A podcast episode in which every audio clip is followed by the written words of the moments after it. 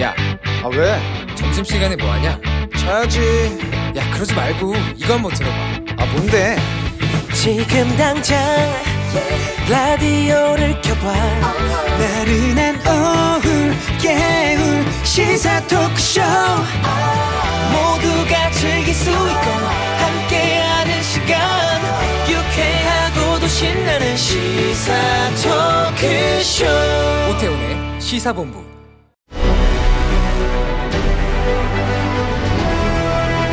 김철민의 본부 뉴스.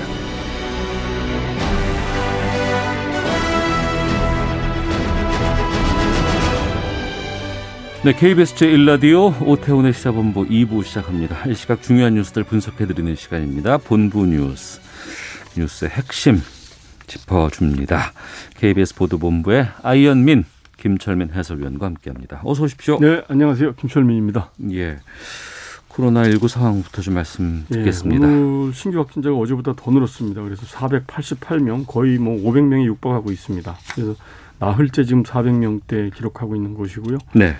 계속 뭐 소모임이라든지 뭐 사업장, 뭐 학교, 그리고 이제 오늘은 뭐 목욕탕, 뭐 경남 진주한 목욕탕에서 또 집단 감염이 나와서 40명가량 좀 확진이 됐고 이렇게 됐습니다. 그래서 계속 확진자들이 점점 늘어나고 있는 상황입니다. 네. 그래서 이제 정부가 오늘 오전에 이제 새로운 사회적 거리두기 조정안을 발표를 했는데 현행 거리두기 단계, 그다음에 5인 이상 사적 모임 금지 조치를 28일까지 2주간 더 연장하겠다. 네. 발표를 했습니다. 그래서 이렇게 되면은 이제 수도권의 음식점, 카페 같은 이런 다중이용시설 영업 제한 시간이 10시까지 계속 제한이 되고요.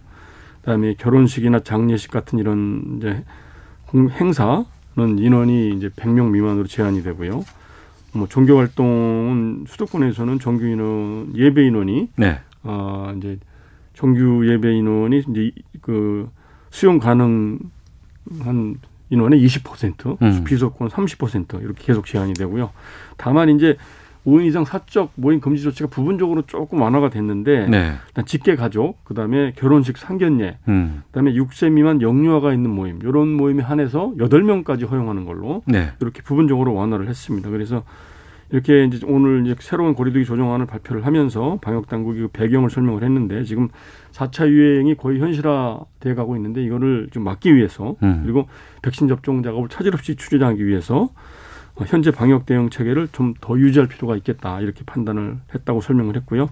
그리고 특히 이제 앞으로 2주간을 특별 대책 기간으로 정해서 다중 이용 시설, 그다음에 외국인 노동자들 밀집돼 있는 사업장 네. 이쪽에 대해서 집중적으로 점검을 하겠다, 이렇게 밝혔습니다. 알겠습니다. 여당이 LH 관련해서 특검 하겠다고요? 예, 오늘 이제 뭐 형식은 이제 박영선 서울시장 후보가 이제 여당이 제안하는 형식으로 이제 이루어졌고, 이 제안을 여당이 이제 수용하는 방식으로 이제 제안이 된 건데요. 김태년 당대표 직무대행이 LH 특검 의혹을 규명하기 위해서, LH 투기 의혹을 규명하기 위해서 특검 수사를 도입하자, 이렇게 야당이 제안을 했습니다. 그래서 네.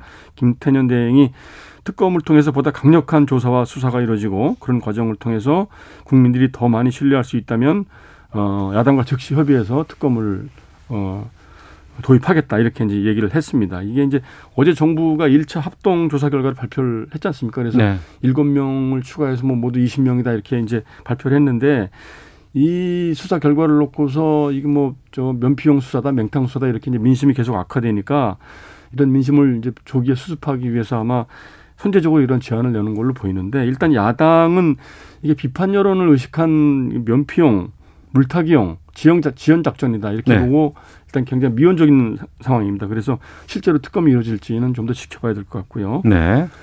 그다음에 지금 이제 변창흠 국토부 장관 거취 문제에 대해서 책임론이 계속 일어나고 있지 않습니까? 그래서 이 부분에 대해서 지금 김태년 이제 대행은 여러 의견들을 듣고 지금 고민하고 있다, 이렇게 이제 언급을 했는데요. 네.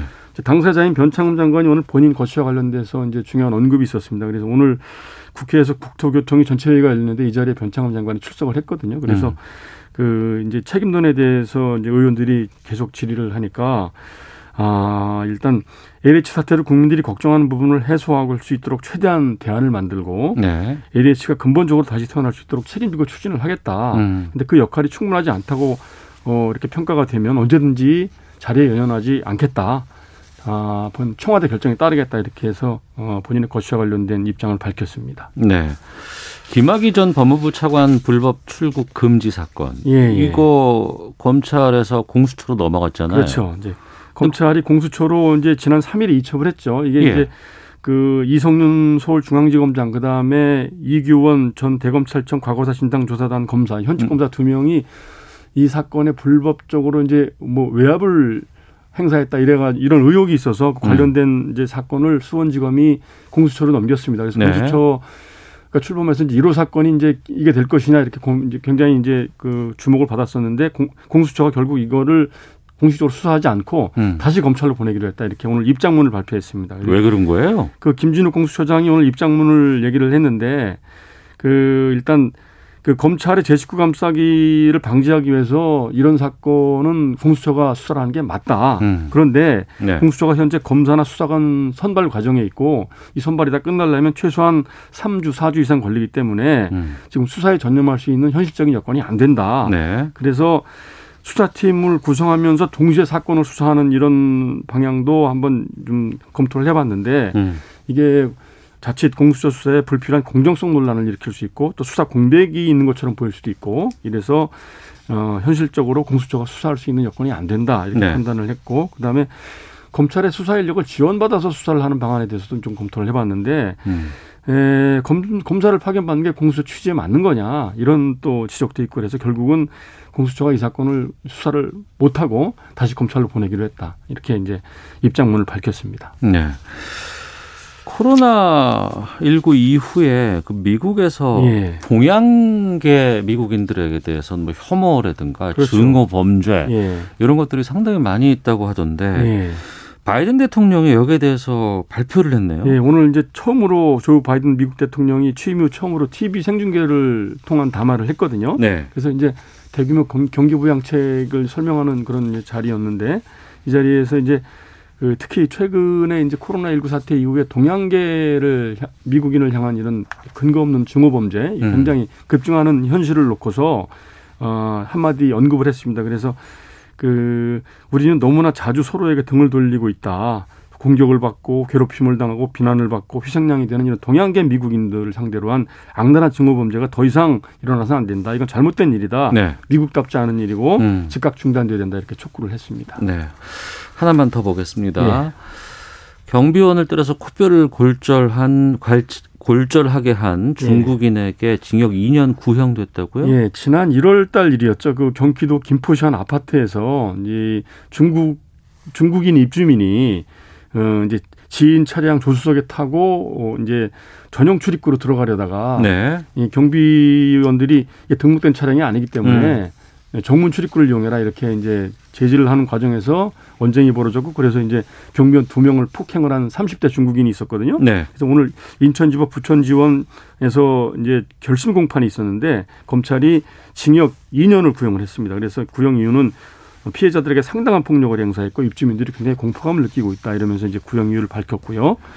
그래서 이제 재판부가 최후 변론을 통해서 이제 심경을 물었는데 그 중국인 이제 여행사 대표라고 그럽니다. 그런데 그 어리석은 행동으로 대한민국 사회 질서에 물을 일으켜서 죄송하다. 네.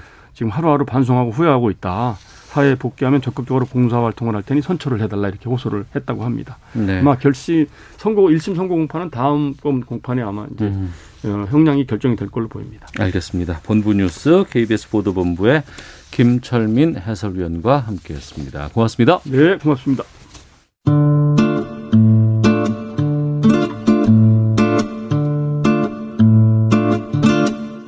오태훈의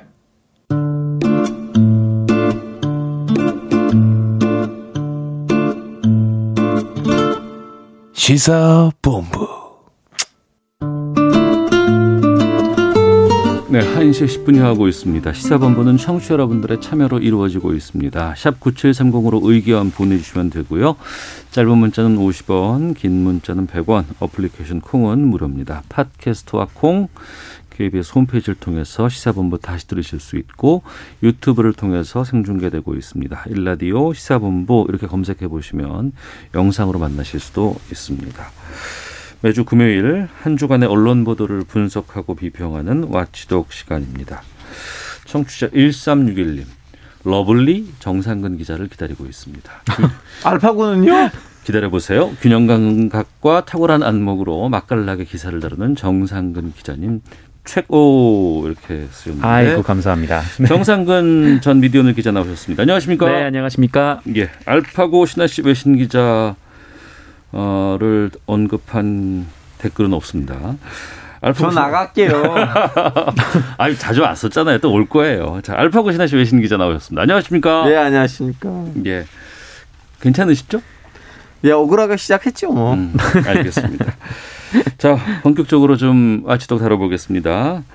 포털 사이트의 각종 뉴스 배치에 문제가 있다는 탐사 기획 보도가 나왔습니다. 이 내용 좀 짚어보겠는데요. MBC 스트레이트에서 보도를 했고 어떻게 된 거예요? 정상훈 기자, 좀 정리를 좀 해주세요. 네, 맛깔나게. 네, 맛깔나게. 네.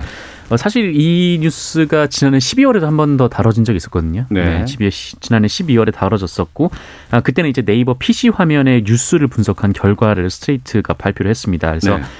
분석을 해본 결과 보수 언론의 기사 비중이 압도적이다 이런 결론을 내렸었는데 네. 그때 이제 네이버가 반박을 했던 것이 그 조사 기간이 너무 짧고 또 이용자들의 그 언론 소비 패턴이 PC에서 모바일로 넘어간 상황이다. 네. 그렇기 때문에 이 PC를 기반으로 해서 이 네이버가 편향됐다 이렇게 주장하는 것은 잘못이다라고 반박을 했었습니다. 예. 그랬더니 그래서 MBC가 이번에 조사 기간을 더 늘렸고요. 그리고 모바일에 대해서도 조사를 한 결과를 발표를 한 거죠. 예. 그리고 그 결과를 보면 이 모바일에 대한 조사 결과도 이 지난해 그 PC 때와 거의 비슷한 결과가 나왔습니다. 이 조사 영역은 이제 네이버가 인공지능이 기사를 선택해서 보여준다라고 밝힌 이 마이뉴스라는 영역이 대상이었고요. 네. 1위가 이 PC 때도 그랬는데 이 모바일에서도 이 중앙일보로 나왔습니다. 한 15% 정도 점유율을 보였고 네. 2위가 역시 PC와 마찬가지로 연합뉴스 13% 정도 점유율이었고요. 네. 3위가 YTN 6.6%였고 4위가 조선일보 5.4%, 5위가 한국경제신문 4.3%였습니다. 그러니까 PC 때랑 비교하면은 이 세계일보가 빠지고 YTN이 들어왔다라는 걸 빼고는 거의 네. 비슷한 이 수치까지도 거의 비슷하게 나왔었고요. 그리고 이 뉴스 소비가 좀 많은 그 평일 점심 시간 그다음에 출퇴근 시간만 보면 네. 이 중앙일보와 연합뉴스 비중이 17%까지 높아진다라는 조사 결과를 냈고요. 네. 그리고 종합적으로 분석해봤을 때 그 인공지능이 채택한 뉴스 중에 이 보수 언론이 48%가 나왔고 네. 이 통신사가 24.4% 그리고 지상파를 포함한 중도 성향 언론이 23.9% 그리고 진보 성향 언론이 3.6%만 노출됐다라는 결론이었습니다. 예. 그리고 이 부분이 핵심인데요. 그 네이버가 그 이용자 성향에 맞게 AI가 뉴스를 편집해서 보여준다 이렇게 입장을 밝혔었는데 예, 예. 스트레이트가 새로 아이디를 4개를 만들어서 2개는 보수 언론만 보고 예. 나머지 2개는 이제 진보 언론만 본 거죠. 특히 이제 좀 이 그러니까 극명한 차이를 두고 어떤 의미가 있는지를 좀 분석해 보려고 그렇게 한 거 아니에요? 맞습니다. 네. 그런데 결론만 말씀드리면 진보 언론을 보든 보수 언론을 보든 네이버 AI는 보수 성향 언론의 기사를 추천해 준다라는 결론이 나왔습니다. 그래요? 네네. 그러면은 뭐 애초에 얘기했던 뭐 알고리즘이라든가 그 선택한 사람이 특정에 맞게끔 봤던 경향을 따라서 간다 이런 것들은 우리가 그동안 알고 있었는데 그게 아니란 얘기 아니에요? 그게 아니라는 얘기인 거고 이제 네이버가 얘기를 하는 거는 이 이용자의 성향이라는 게 그 어떤 주제와 관련된 것이지 뭐 네. 어떤 뭐 정치적 성향을 대상으로 한 건 아니다라는 해명을 했거든요. 네. 그러니까 뭐 어떤 뭐 LH 사건이다 그러면은 그 사건과 관계된 뉴스를 보여주는 거지. 반드시 뭐 한겨레를 본다고 해서 한겨레나 경향신문만을 추천해 주는 것은 아니다라는 게 이제 네이버의 입장인데 네. 그렇다고 하더라도 이 진보 언론에 대한 추천 비중이 너무 적다라는 데는 라는 것은 사실인 것 같습니다. 알겠습니다. 1927님. 여기 알파고 응원하는 1인이 있어요. 알파고 화이팅! 이 문자 꼭 좀 소개해 주세요. 9057님. 네. 알파고 팬 추가요. 이 코너가 전 제일 좋습니다. 정 기자님은 워낙 유명하시고 이렇게 보내주셨는데. 아이고 감사합니다. 알파 기자 네. 힘이 났어요. 예, 어떻게 이 지금 정상근 기자가 얘기했던 이 포털 사이트의 보수 뉴스 편집 편향 어떻게 보세요? 저는 사실은 너무 놀라지 않았어요 결과를. 왜냐하면 우리가 이제 중앙일보를 보수 언론이라고 지칭을 하지만 네. 우리가 알고 있었던 정통 보수 언론 중에서 그나마 좀 약간 중도에 가까운 보수 언론이 중앙일보이고 그러다 보니까 이제 그 연합뉴스라면 연합뉴스 네. 다음에 제일 많이 뜰 수 있는 언론사는 당연히 저는 중앙일보라고 생각했었는데 대본도 읽었을 때 놀라진 않았어요. 그러면 이제 원래 이제 우리가 놀랬던 거고 이거잖아요. 우리는 주로 진보 언론을 네이버로 통해서 읽는다고 하더라도 많이 본다고 하더라도 네. 왜 우리한테 추천이 그거 안 되느냐. 예, 이제 이 네이버의 기사 알고리즘은 너튜브처럼 네. 개인화 아니고 이제 전체적인 것도 저도 예전에는 이제 한국 언론사에서 일했을 때 우리도 네이버하고 다음에다가 기사를 쓰고 보내는 일을 했었는데 네. 거기서 핵심적인 거 뭐냐면 그 기사들 중에서 똑같은 주제에 있는 기사들 중에서 어떤 기사가 더 많이 좀 약간 구독자를 자극을 하고 끌어당기느냐가 핵심적인 역할을 해요. 그래서 똑같은 기사가 중앙일보에도 나오고 A라는 신문사에도 나왔는데 네. 중앙일보에 나왔던 A라는 기사는 댓글도 많이 받고 좋아요 아니면 싫어요라는 부톤들이 있거든요. 예, 예. 네이버에서 기사를 보시면 그거를 많이 받으면 그러면 그 기사를 더 많이 띄워줘요.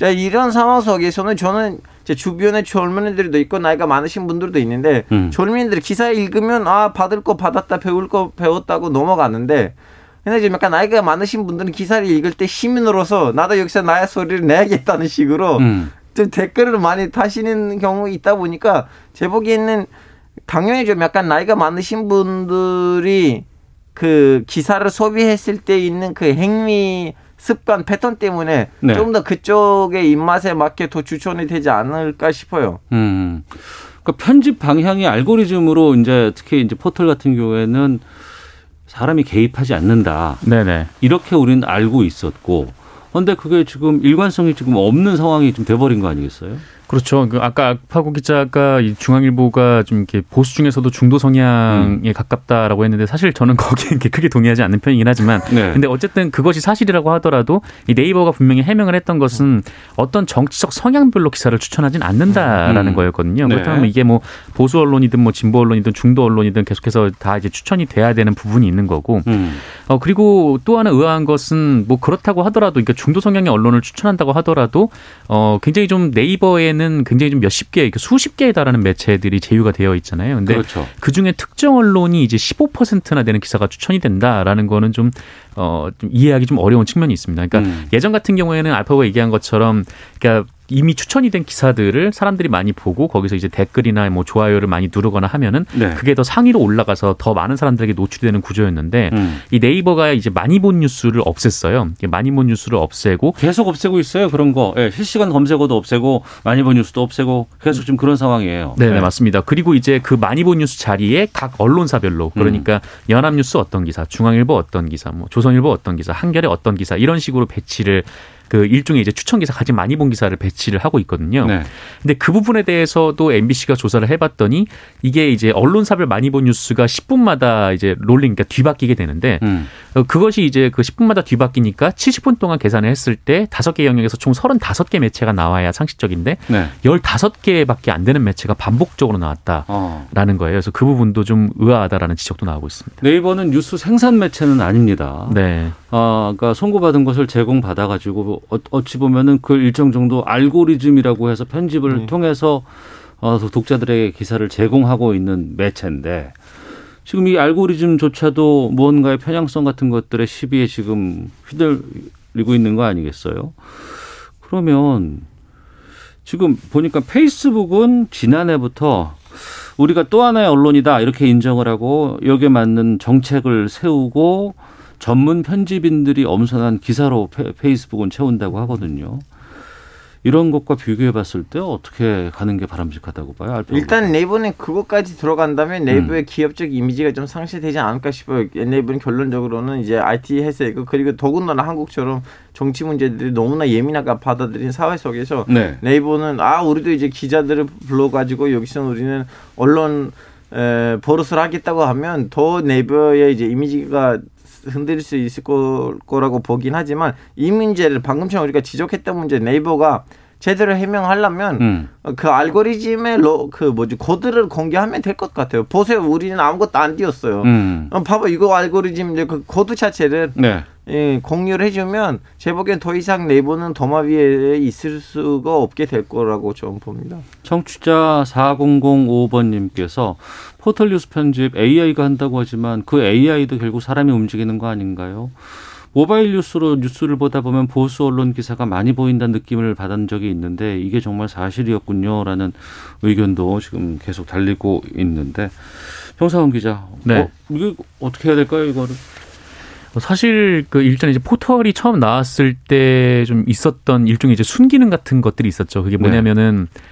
그 한국 언론 시장의 독점이 좀 심했거든요. 그러니까 신문 시장 같은 경우에는 이제 주요 세 개의 신문사들이 거의 시장의 그렇죠. 전부를 독점하던 시절이었기 때문에 그러니까 구독 시장이 신문 시장을 점령하던 세대였으니까. 네, 맞습니다. 네. 그러다 보니까 좀 뭐라고 할까요? 그러니까 그러니까 다양한 매체들을 접할 수 있는 기회가 독자들한테 없었는데 이 반면에 이제 포털이 생기면서 그럴 수 있는 기회는 그 이전보다 좀 상대적으로 늘어난 거는 분명한 사실이에요. 또 뭐 특정한 뭐 어떤 주제뿐만 아니라 좀 다양한 주제를 포털이 뭐 여러 가지 주제별로 또 편집을 하기 때문에 또 다양한 주제를 또 알 수 있게 되는 것도 뭐 사실이긴 한데 뭐 그렇지만 그렇다고 보기엔 지금 포털에서 이뤄지는 이제 여론의 좀 그런 좀 쏠림 현상 이런 것들에 대한 책임이 너무 이제 포털이 짓지 않으려다 보니까 좀 이런 공정성 문제가 계속 발견되는 것 같고 좀 이 부분에 대해서는 이제 좀 개선을 할 필요가 있지 않나라는 생각이 듭니다.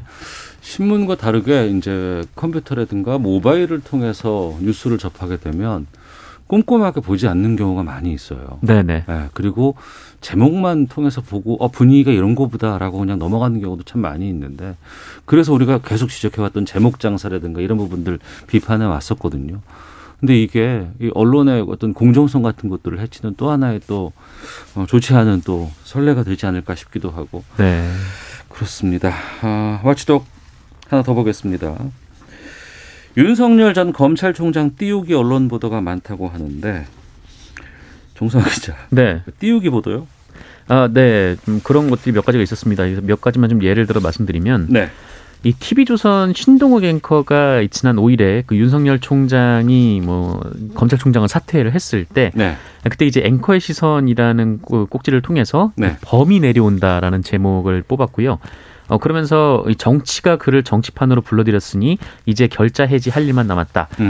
다음 발을 어디로 내디디든 검사로서 보여줬던 기계와 용기가 빛을 발한 곳을 찾아가길 바란다라는 표현을 썼습니다. 그리고 지난 9일에 이 조선일보 법조 데스크를 맡고 있는 최재혁 기자가 윤석열 총장에 대해서 이렇게 평가를 했는데 사퇴를 하는 날 기자들 앞에서 얘기한 것을 보면 뭐 짧은 원고지만 이게 만만치 않은 분량이었는데 그대로 외워서 얘기를 하더라. 이 암기력이나 언어를 소화하는 능력, 특히 무대 울렁증이 없는 것 같다. 이런 평가를 내렸습니다. 그리고 가장 압권이었던 기사는 이제 헤럴드경제가 보도했던 8일자 기사였는데 누가 왕이 될 상인가라는 AI 관상가가 본 윤석열 이재명이라는 기사였어요. 그래서 여기서 윤석열 전 총장이 98%로 왕이 될 상이다라는 결론이 나왔고 이재명 지사는 53%로 장사꾼의 상이다. 뭐 이런 결론이 나왔다는 이 기사는 결국 이제 삭제가 됐습니다. 정말 그 기사가 나왔고 이후에 삭제가 된 거예요? 네네. 알파오 기자. 그분들도 지금 죄책감으로 삭제했는데 왜 여기서 소개하세요? 같은 우리 기자들끼리 우리의 잘못을 덮어야 되는 거 아니에요? 기자들끼리 그걸 카르텔 형사하고 그러면 안 되죠. 알파오 뭐 농담으로 한 거지 뭐. 어떻게 보세요 이런 기사들? 저는 예전에 이 주제를 있고 비슷한 주제들이 있었는데 이제 기사는 두 가지잖아요. 우린 칼럼도 있고 다음에는 보도도 있는데 칼럼을 누가 쓴다면 그 사람의 생각이고 우리는 칼럼에서 어떤 정치인이나 특정 인물이나 예민한 주제의 주인공에 대한 지나친 칭찬이거나 아니면 지나친 비평이 있다면 그건 언론사의 문제 아니고 그 갈람 주인의 문제고 우리는 뭐라고 할 수가 없어요. 근데 기자 한 사람 개인의 성향이고 그것을 비난할 수는 있겠지만 근데 보도라면 이제 가서 나는 취재를 했는데 이렇게 했다고 했을 때는 좀 약간 문제가 있긴 있죠. 왜냐하면 보도라는 거 국민을 대신하여 현장에 가서 이제 보이는 그대로를 전달해야 되는데 봄이 내려온다는 좀 약간 지나치긴 하지만 근데 암기력을 좋았다는 것으로 평가하셨다면 이거는 일종의 이제 현장에서 관찰이니까 저는 그건 괜찮다고 봐요.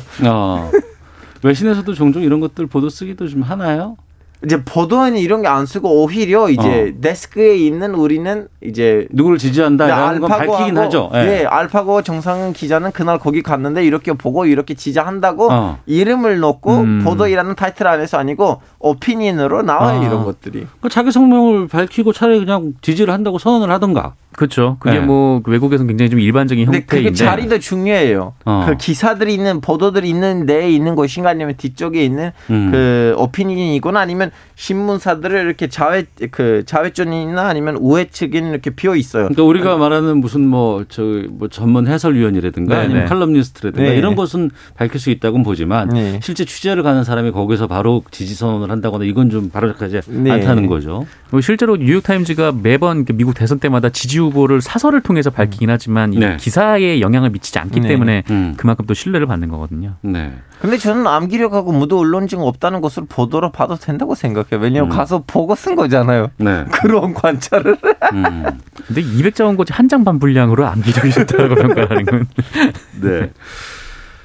이게 과거에도 좀 윤석열 총장 말고도 이렇게 좀 유독 좀 손발 오그라드는 보도들, 이런 관상 띄워주기 같은 거 이런 것들 꽤 좀 우리가 좀 역사가 좀 있지 않아요? 관상 보도는 굉장히 오래됐습니다. 뭐 사주 팔자 같은 보도도 굉장히 오래됐고 그게 윤석열 검찰총장뿐 아니라 그 누가 이제 좀 유력한 대권 주자라거나 아니면 또 누가 당선이 됐거나 그럴 때마다 언론에서 막 사주 관련된 보도를 한다거나 뭐 관상 관련된 보도를 한 적은 굉장히 많았고 그리고 역시 뭐 가장 손발이 오그라들었던 기억은 그 과거 이제 전두환 정권 시절이었죠. 그때 이제 조선일보에서 이제 인간 전두환이라는 기사가 나왔었는데 이 기사에서 어떻게 표현이 됐냐면은 이 전두환 씨가 이 매사에 있어 사에 앞서 공이 있고 또 나에 앞서 나라 걱정을 하고 있다 뭐 이런 얘기도 있었고 또 어려서부터 조상 대대로 의가 생명보다 중하다라는 가훈이 있다 뭐 이런 뭐 좀 보기 좀 민망한 그런 표현들이 굉장히 좀 많이 섞여 있는 기사도 있었고 그리고 2012년에 이제 박근혜 전 대통령이 당시 후보 때 이 TV 조선에서 이 형광등 100개의 아우라라고 자막을 쓴 것도 한때 회자가 되기도 했었죠. 그렇다면 언론 보도라는 기준으로 봤을 때 정치인 개인에 대해서 여러 가지 좀 이렇게 평가하거나 이런 것들을 해야 되잖아요. 어떤 자세로 해야 되는 게 바람직하다고 보세요? 하나씩 말씀 듣고 마치겠습니다. 아니, 기자부터. 자기 이름을 걸고 평가를 하면 돼요. 이렇게 보도이란 타이틀을 하지 않고. 네네. 그럼 그때 진짜 개인적인 생각을 막 말해도 되고 다 괜찮다고 보는데 보도이라는 타이틀 밑에서는 아닌 것 같아요. 보도에서는 하면 안 된다. 예. 형사원 기자. 비슷한 생각이기도 하고 그리고 이제 뭐 후보가 될 때는 아니면 누가 당선될 때 뭐 이 사람이 어떤 삶을 걸어왔고 또 어떤 일들이 있었고 이런 보도들이 항상 나오기 마련이잖아요. 근데 뭐 그런 것까지는 이제 그 독자들에게 판단의 기준이 될 수 있으니까 좋은 것 같은데 근데 좀 이것도 과하면 안 된다라는 생각이 좀 듭니다. 그리고 띄운다면 제발 좀 약간 기술 있게 누이든가. 읽는 사람이 기분이 나쁘지 않아요. 그러니까 좀 대놓고 하지 말자 이거죠. 대놓고 하지 마시든가. 요즘 그 우리 국민들이 워낙에 수준들이 좀 많이 좀 높아지셨고 그래서 언론에서 이런 거 내가 언론이니까 이렇게 써라고 한다고 해도 독자들이나 우리 국민들께서 그거 가만히 두질 않습니다. 맞습니다. 자, 주간 미디어 비평 아치동 정상근 기자 또 알파고 신하식 기자 두 분과 함께했습니다. 여기까지 듣도록 하죠. 두 분 오늘 말씀 고맙습니다. 네, 고맙습니다. 감사합니다. 헤드라인 뉴스입니다. 정세균 국무총리는 코로나19 백신 예방접종과 관련해 다음 달부터 접종 속도와 규모를 대폭 확대해 상반기까지 1,200만 명의 국민이 1차 접종을 마칠 수 있도록 하겠다고 밝혔습니다. 정부가 LH 직원들의 투기 의혹과 관련해 땅 매수에 활용된 대규모 대출의 과정을 조사하기로 했습니다. 2사 주택공급 대책을 포함한 기존 부동산 대책은 계획대로 추진하겠다고 밝혔습니다. 더불어민주당 김주영 의원의 아버지가 경기도 화성시 남양 뉴타운 인근 땅을 매입한 것으로 나타났습니다. 김 의원은 처분하겠다고 밝혔습니다. 더불어민주당 김태년 원내대표와 주호영 원내대표가 오늘 오전에 회동해 4차 재난지원금 추경심사 일정을 논의하고 24일 본회의 처리를 위해 노력하기로 합의했습니다. 전자상거래업체 쿠팡이 미국 뉴욕 증권거래소에 상장한 첫 거래일에 공모가 대비 40%가량 오른 49.52달러로 장을 마쳐 시가총액 100조 원을 넘겼습니다. 지금까지 헤드라인 뉴스 정원나였습니다. 이어서 기상청의 강혜종 씨 연결합니다. 네, 먼저 미세먼지 정보입니다. 수도권은 미세먼지 비상 저감 조치 발령 중입니다. 서쪽 지역의 농도는 80마이크로그램 안팎까지 치솟았고요. 모든 지역 나쁨 단계 내지 매우 나쁨 단계를 보이고 있습니다. 내일도 역시 중서부 지역, 주로 서쪽 지역을 중심으로 농도가 높게 나타나니까 주의하셔야겠습니다.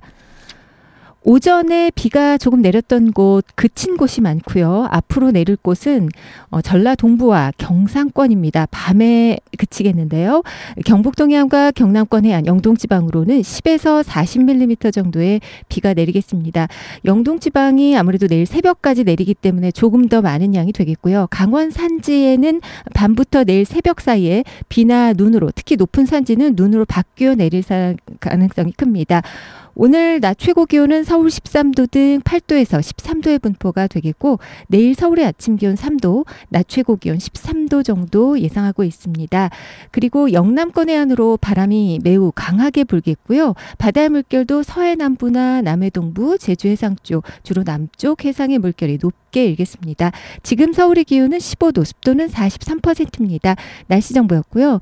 다음은 이 시각 교통 상황 알아보겠습니다. KBS 교통정보센터의 오수미 씨입니다. 네, 이 시각 교통정보입니다. 서울 시내는 집회가 끝나고 행진이 시작된 구간이 있습니다. 한남대로 미얀마 대사관에서 북한남 3거리 방향으로 집회 인원들이 이동을 하고 있고요. 계속해서 동대 입구역, 퇴계로 5가, 을지로 5가와 청계 4가를 지나 광교 북단까지 이동을 할 예정이니까요. 주변도로 지나시는 분들은 참고해 주시기 바랍니다. 남부권 지역에서는 빗길에 사고 소식이 꾸준히 들어옵니다. 중부 내륙고속도로 지선 창원 방향으로 7원 분기점 진출로 1차로에 화물차 관련한 사고가 발생했습니다. 뒤쪽으로 정체고요. 경부 고속도로 부산 쪽으로도 활천 부근 3차로에 화물차 단독 사고가 일어났는데요. 빗길에 사고 처리 중인 만큼 더욱더 주의를 해서 이동을 해주시기 바랍니다.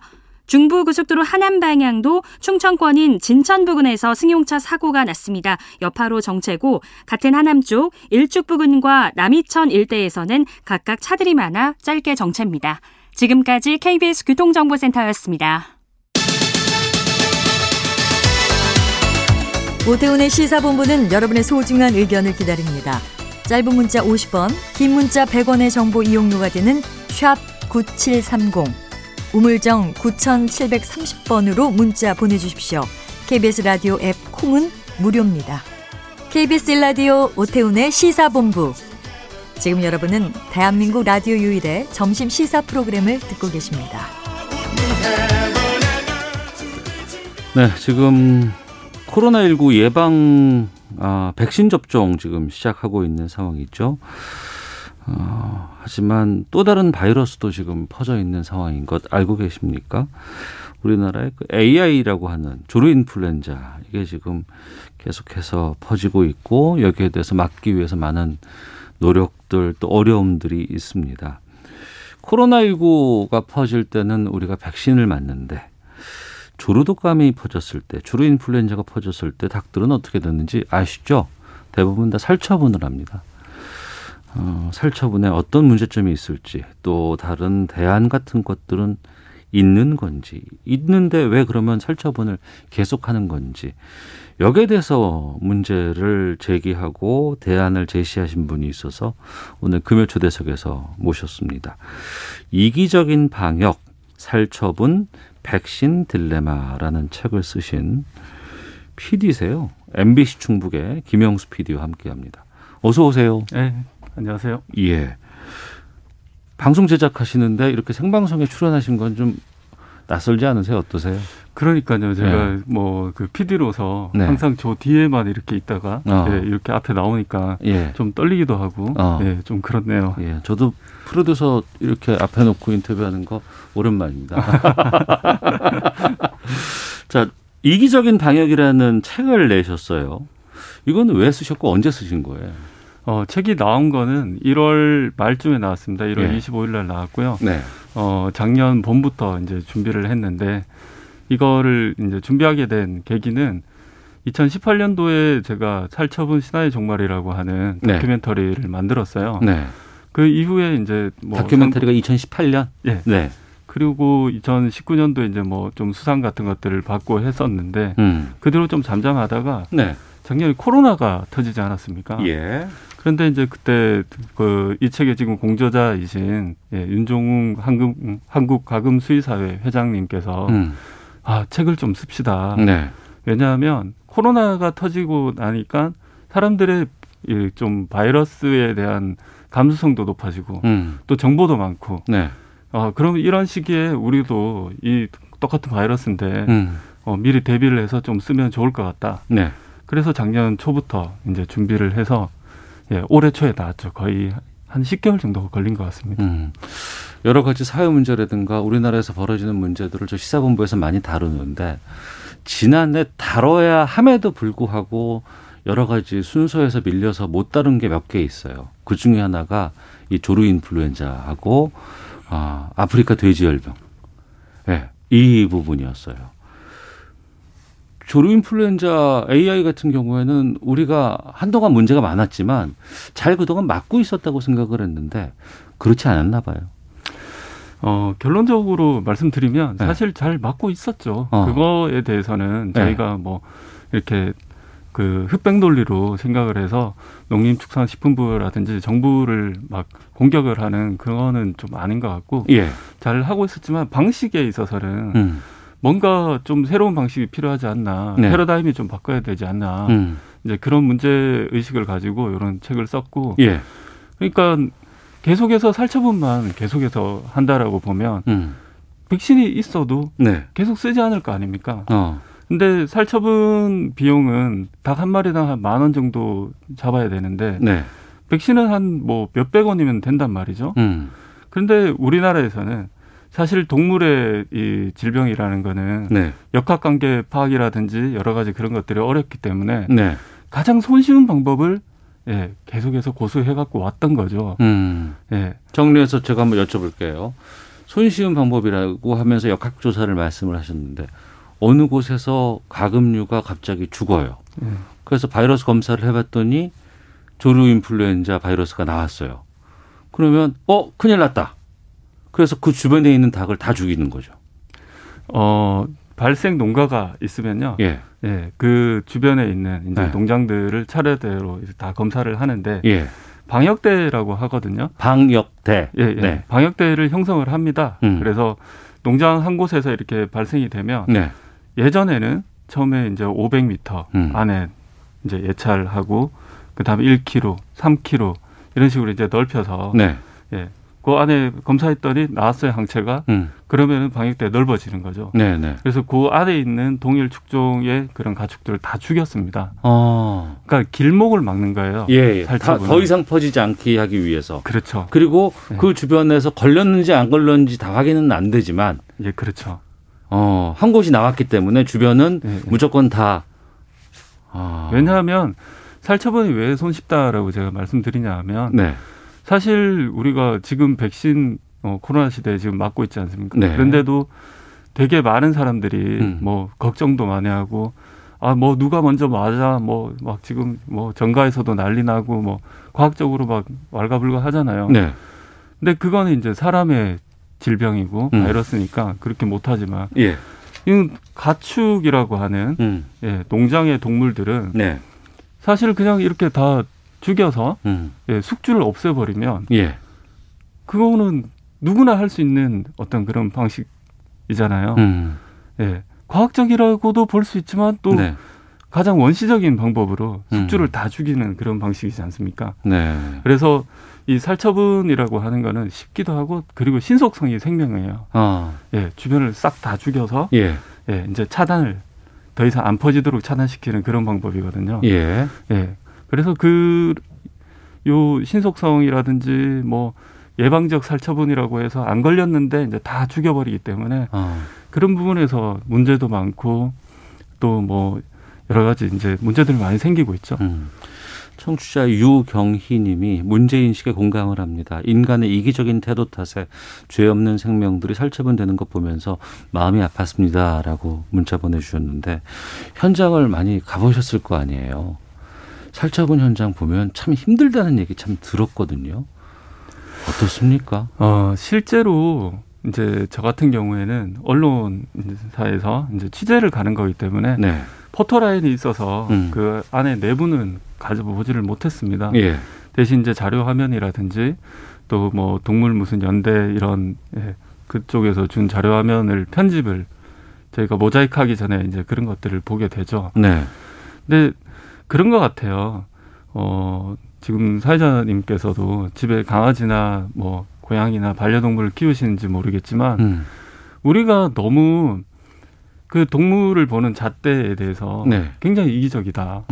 우리 집에서 키우는 강아지나 그런 반려동물은 만일 코로나 걸렸다 그러면 살처분 시킬 수 있으세요? 아니요. 그거 안 되죠. 예. 치료해야죠. 치료해야 되잖아요. 네, 그렇죠. 네. 그런데 그 요즘에 어르신들 같은 경우에 반려견이라고 얘기하잖아요. 반려동물이라고 얘기하잖아요. 네. 자식보다 더 나를 챙겨주는 게 이들이다라고 하시는 분들도 많이 계시거든요. 그러니까요. 네.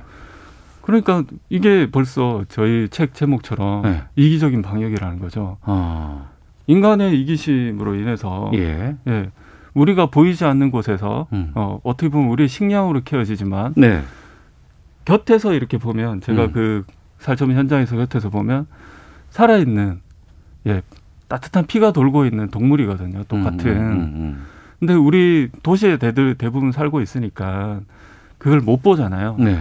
그러니까 개들이 죽든 말든 진짜 수천만 마리가 이렇게 죽어도 그거에 대해서는 무감각하다는 거죠. 사람들이. 네. 2095님 맞습니다. 진짜 그동안 살처분 영상 보면 문제 해결 방법이 이것밖에 없나 하는 궁금증이 있었습니다라고 의견 주셨는데 지금 보통 한 해에 몇 마리나 되는 뭐 닭이나 오리가 살처분돼요. 우리나라에서. 그런데 그 부분은 이제 평균을 내기가 조금 어려운 게 뭐냐면요. 이게 이렇게 거의 매년 발생은 하지만 어떨 때는 굉장히 많이 발생을 하고, 그러니까 작년부터 올해 사이에는 조금 많았던 그런 해였고, 또 다른 때는 또 굉장히 적고, 그래서 평균이라고는 볼 수는 없지만. 2016년도에 좀 심했었고 2016, 17년도 그 겨울에 그리고 작년이랑 올해 요 겨울에 좀 심했는데 3천만 마리 우리나라 인구가 5천만이면 한 60% 정도 되는 그 이상의 동물들이 가금류가 살처분이 됐었죠. 예. 올해 우리가 이 조류 인플루엔자 관련된 뉴스를 접한 건 뭐였냐면 살처분을 많이 해서 달걀이 귀해졌다. 네, 맞습니다. 달걀값이 올라간다. 이 부분으로만 다뤘지. 진짜 3천만 마리나 되는 올해는 아니라고 하더라도 평균 이런 많은 살처분이 현장에서 이루어지고 있다는 건 또 다른 문제로 우리가 좀 접근을 해야 될 것 같고 살처분을 안 하면 잡을 수 없습니까? 자, 헤게모니의 싸움이라고 혹은 생각의 차이라고 그렇게 생각을 하는데 저희 책에서도 저는 그런 부분에 좀 집중을 했거든요. 자, 살처분이 언제부터 시작이 됐다라고 이렇게 보십니까? 우리 인류 역사상에 살처분이요? 네. 이렇게 가축을 죽여서 묻어버리는 거. 묻어서 병을 예방한다. 얼마 안 됐을 것 같은데요? 한 몇 년 정도? 한 100년? 100년. 네. 300년이 됐습니다. 그래요? 그러면 18세기잖아요. 그 전엔 다 먹었겠지, 뭐. 먹기도 하고, 그렇게 됐는데, 문제는 뭐냐면, 지금 공저자인 윤종웅 회장님이 이제 얘기하시는 게, 현장에서 살처분하는 걸 보고 있으면, 내가 지금 21세기를 사는 게 맞는가. 그런 생각이 든다는 거죠. 과거에 우리가 좀 이렇게 과학이 좀 덜 발달됐다거나 그렇죠. 약이 덜 발전했다거나 이런 부분이면은 그땐 그럴 수 있다곤 하지만 그렇죠. 지금 21세기에 왜 이런 저 복지 얘기하고 있고 여러 가지 세상이 다 바뀌고 있는 상황에서 이건 계속 살처분을 하고 있느냐. 300년 동안 변함이 없이. 거기에 이제 뭐가 있냐 하면 어떤 헤게모니들이 숨어 있냐면요. 네. 이게 이탈리아에서 18세기쯤에 이제 그 교황의 주치의였던 조반니 마리아 란치시라고 하는 그 사람이 만든 고안한 방법이에요. 네. 당시에 이렇게 우역이라고 하는 그 질환이 돌았는데 네. 옛날에는 소외 질환이 되게 중요한 국가적인 문제였거든요. 예. 이걸 못 막으면 국가가 막 존립이 막 왔다 갔다 할 정도로. 그래서 그러면 치료하기보다 빨리 죽여서 이거를 차단을 하자. 네. 예, 우리가 왜 그 불나면 저거 나무를 베잖아요. 예, 베는 것처럼. 예. 예, 그 방법을 고안해낸 거예요. 그런데 효과가 있는 거죠. 예. 그러니까 영국이라든지 이제 거기에서 받아들여서 이걸 정책화시키고 제도화시킵니다. 예. 그런데 19세기 이후에 무역이 발달하고 이 동물들이 어떤 무역의 이슈로 이렇게 올라온 거죠. 예. 그러다 보니까 동물들이 서로 뭔가 전염병을 갖고 우리 이 나라로 들어오면 퍼질 거 아니에요. 그렇죠. 그래서 지금 우리가 코로나가 비슷해요. 백신 맞았습니까? 들어오세요, 들어오지 마세요. 그것처럼. 예. 예. 자, 너네 살처분했어? 백신 맞은 거는 우리 못 믿겠다. 예, 살처분한 거기는 청정국이야. 예, 그러면은 조금 더 무역에서 우위를 줄게. 예. 예, 그런 식으로 이제 발전을 해서 이게 국제 표준이 돼버린 거죠. 예. 그래서 선진국형이라는 그런 것도 많이 쓰여요. 왜냐하면 돈이 많이 드니까. 예. 환경오염도 상당히 심각해지는 거잖아요. 살처분해서 뒤처리가. 그럼요. 예. 네. 그 뉴스에서 많이 보셨잖아요. 뭐 침출수 얘기하고 또 이게 소 같은 경우에 이제 소나 돼지는 크잖아요. 개체가. 예. 이렇게 묻혀 갖고 있으면 이제 여기서 발효 부패 이런 거 하면서 가스가 빵빵 터지면 그 위로 이렇게 다 터져 올라오거든요. 그런데 그렇게 보시면 돼요. 자, 우리가 자연으로 이렇게 돌아간다는 그런 말을 하지만 그 개체 수가 뭐 한일 닭 같은 경우에 산란계면 뭐 적게는 뭐 몇만 마리에서 뭐 수십만 마리까지 키우는 데가 있는데 자 거기를 구덩이를 파서 그대로 다 집어넣어요. 그럼 그게 땅입니까? 아니면 단백질의 덩어리입니까? 땅이라고 볼 수 없는 거죠. 그렇죠. 그렇죠? 예. 예. 그래서 이거는 신속하게 그렇게 하는 거는 제가 뭐 저희들이 다 이해를 하지만 그래도 재처리를 해서 다시 퇴비화를 시킨다든지 그런 재처리를 안 하면 사실 그게 계속 남아있겠죠. 네. 예. 이하나사하나님이 이런 조류독감 백신 우리나라 기술로 충분히 가능할 것 같은데 어떻습니까? 라고 질문 주셨고 변광성님은 다른 나라들은 조류독감 발생 시 어떻게 합니까? 송종주님도 질문 주셨는데 다른 나라에서는 그 살처분을 우리가 안 한다고 하면 어떤 방법으로 이걸 해결할 수 있는 거예요? 지금 이제 저희가 취재를 하고 책에도 나와 있지만 홍콩을 갔다 왔는데요. 거기 같은 경우에는 살처분을 뭐 하긴 하지만 굉장히 많이 줄었고. 백신을 맞추고 있습니다. 중국 같은 경우에도 그렇고요. 백신을 맞춰요? 예. 그러니까 조류인플루엔자 백신이 없는 게 아니에요. 있어요? 예.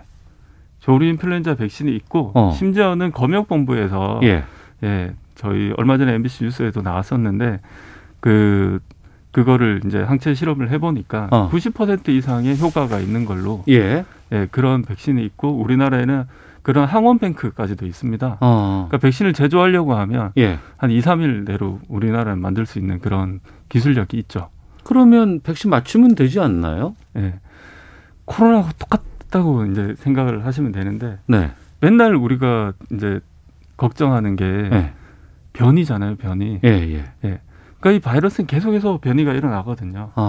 근데 백신 예전에 제가 취재할 때 왜 백신을 쓰지 않는가 물었을 때 이 변이가 됐을 때 어떡하냐. 그러니까 국가의 입장에서는 뭔가 살처분은 사실 그냥 싹 다 없애버리니까 확실하다. 깔끔한 거죠. 그런데 백신을 뭐 이렇게 했을 때 또 다른 문제가 또 발생하거나 그렇죠. 변이가 생긴다거나. 변이가 생기면 어떡하지? 그 책임 누가 져야 되지?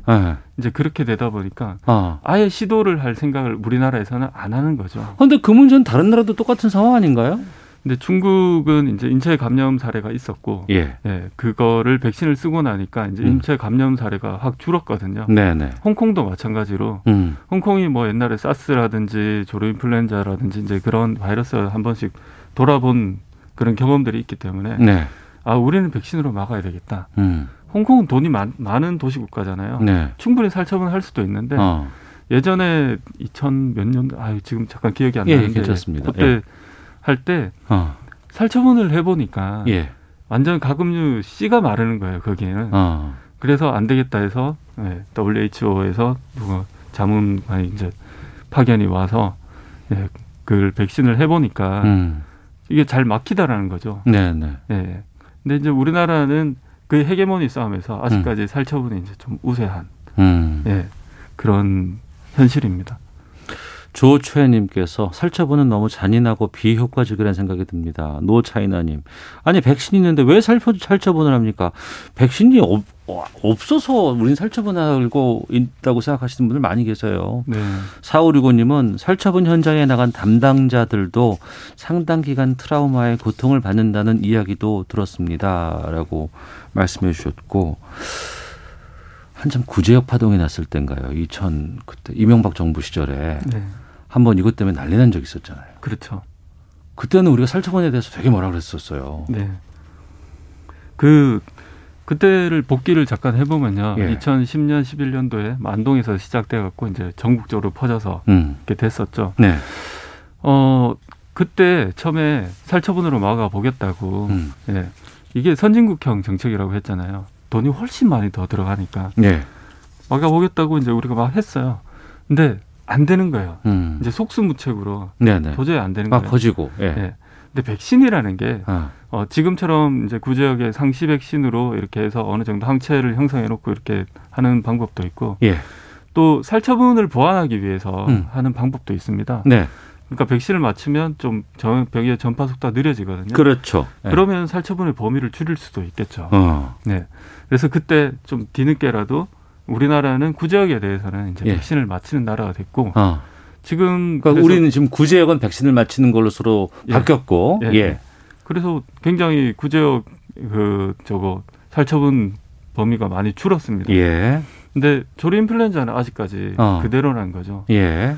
작년 6월 달에 이미 다른 해외에서 조류인플루엔자 그 발생 사례가 많이 있어갖고, 올해 많이 올 거다. 네. 그래서 잘 대비를 했어요.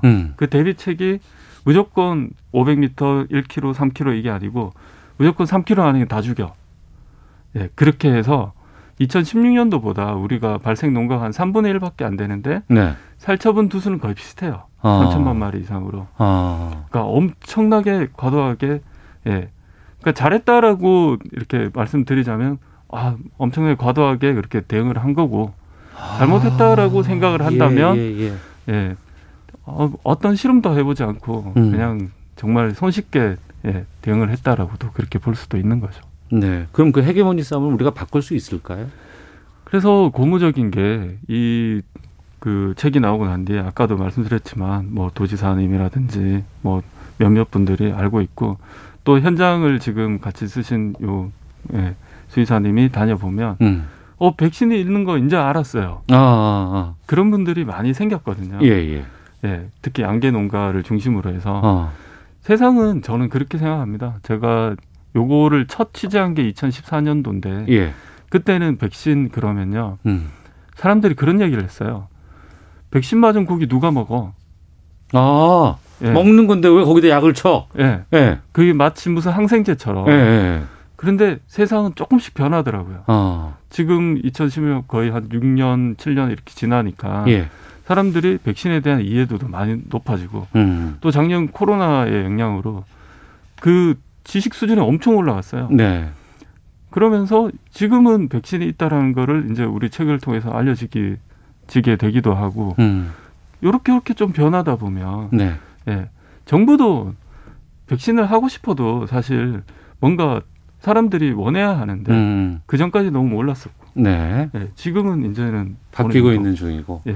그러니까 이 말씀을 7222번님도 가금류 백신이 없어서 살처분은 하는 줄 알았네요 라고 말씀도 주셨고 3253님 PD님 참 멋있네요 다들 관심 두지 않았던 주제로 책까지 쓰시고 박사과정도 이걸로 밟으셨어요? 아닙니다. 석사를 제가 네. 카이스트 문술 미래전략대학원에서 네. 예, 이 주제를 가지고 예, 논문을 썼었습니다. 아, 이 주제로 석사 논문을 쓰셨고. 그러니까 그 카이스트에서 공부할 때 네. 요 수업을 들었는데 너무 재밌더라고요. 그리고 저는 이제 그 정재승 교수님 아시잖아요. 예, 예, 예. 그 교수님께서 그때 했던 말이 되게 와닿았어요. 비가시성이라고 얘기를 하셨거든요. 비가시성. 예. 예. 잘 아시겠지만 여기 이제 대부분의 서울에 계신 분들 혹은 대도시에 사시는 분들은 네. 이런 농장 동물을 본 적이 없어요. 네. 예, 길도 없고 이유도 네. 없습니다. 그런데 예, 예. 저는 충북에 있고 예, 거기 살다 보니까 그런 농장 동물들을 계속 보는 거죠. 예. 그러니까 저는 그 동물들을 생명으로 보고 대도시에 사는 분들은 생명으로 이제 못 보는 거죠. 알겠습니다. 그러니까 관심 가져야겠습니다. 예, 이기적인 방역, 살처분, 백신 딜레마 쓰신 MBC 충북 김영수 PD와 함께했는데요. 지금 노래가 나가고 있는데 인생 뭐 있냐 이병철 씨의 노래인데 이 곡 들으면서 저희 인사하면 될까요? 네. 알겠습니다. 큰 관심 감사드리고요. 또 앞으로도 계속해서 의미 있는 활동도 부탁드리겠습니다. 고맙습니다. 감사합니다. 예, 시사본부도 마치겠습니다. 다음 주 월요일에 인사드리겠습니다. 안녕히 계십시오.